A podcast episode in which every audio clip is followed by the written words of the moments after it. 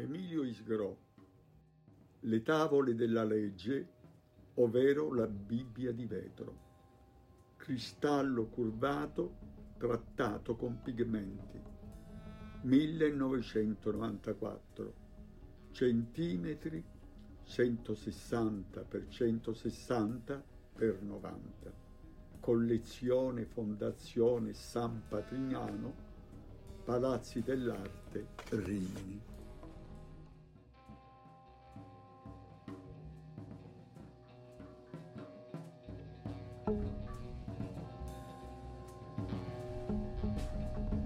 La fragilità, la parola erosa dagli acidi sul vetro, questa mia opera, pur non essendo una classica cancellatura, in qualche modo la evoca. La parola in questo caso viene sottoposta a un lavorio di corrosione che attiene alla stessa realizzazione.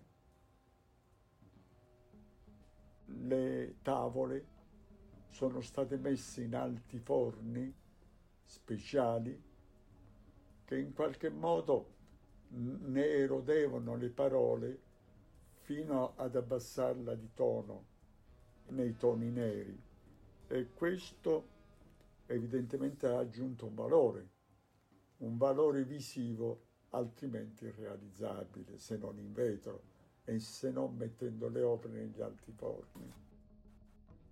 Per me quella è stata l'opera più esemplare che ho fatto in una materia così diversa dal solito. Però sul vetro ho lavorato altre volte.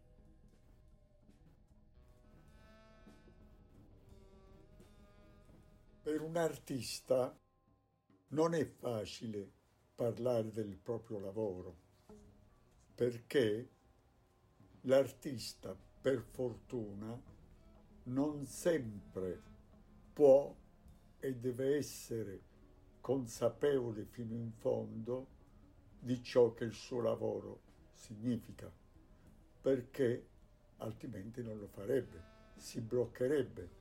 Quindi questa non è un'opera programmatica, ma se la guardo fingendo di essere io stesso estraneo al mio lavoro, vedo che ha delle caratteristiche ben precise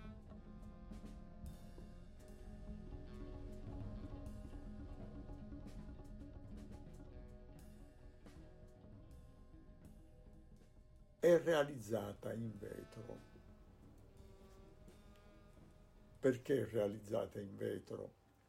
Perché volevo dare un'idea delle leggi umane e divine come leggi sottoposte ormai a una precarietà assoluta. La precarietà di ciò che si può rompere all'improvviso. Se pensiamo a Mosè, sappiamo che a un certo punto lui, in un momento di rabbia, spezzò le tavole della legge ed erano tavoli di, di pietra. A maggior ragione possiamo e si possono rompere, anzi, le opere realizzate in vetro. Per questo ho pensato le tavole della legge realizzate in vetro, per risalire alle origini mosaiche della legge e della sua precarietà.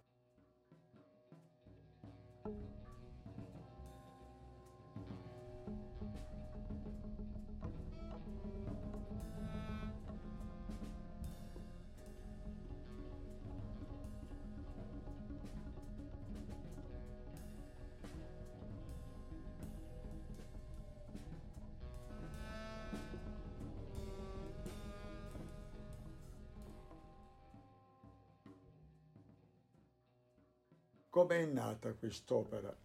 È nata per una mostra all'interno del Rossini Opera Festival di Pesaro, presso la galleria di Franca Mancini che con il Rossini Festival collaborava regolarmente. ho pensato alle tavole della legge perché ho pensato appunto a un'opera di Rossini chiamata Mosè, un'opera famosissima, una delle più belle di Rossini.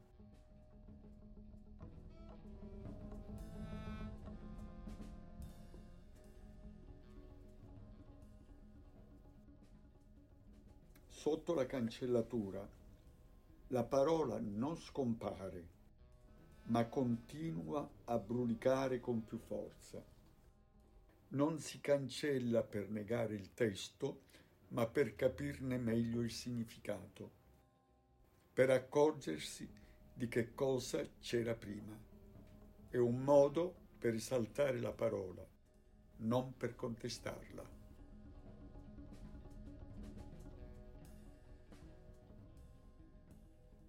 E mi domando perché proprio in questi anni la cancellatura è diventata più presente nel mondo dell'arte, ma per un fatto molto semplice. Siamo costretti a cancellare il superfluo per salvarci, ma allo stesso tempo siamo costretti a usare la cancellatura come una forma di preservazione della parola umana che in una società multilingue come la nostra apparentemente doveva sparire o per ridursi semplicemente a un inglese che tutti potessero parlare, un inglese molto semplice, invece stanno tornando le lingue. Ma perché?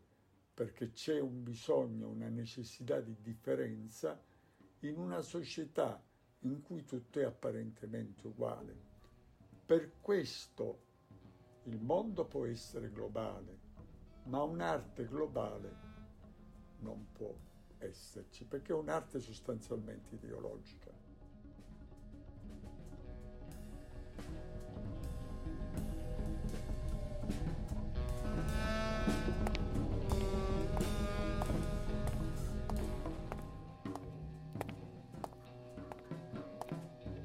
thank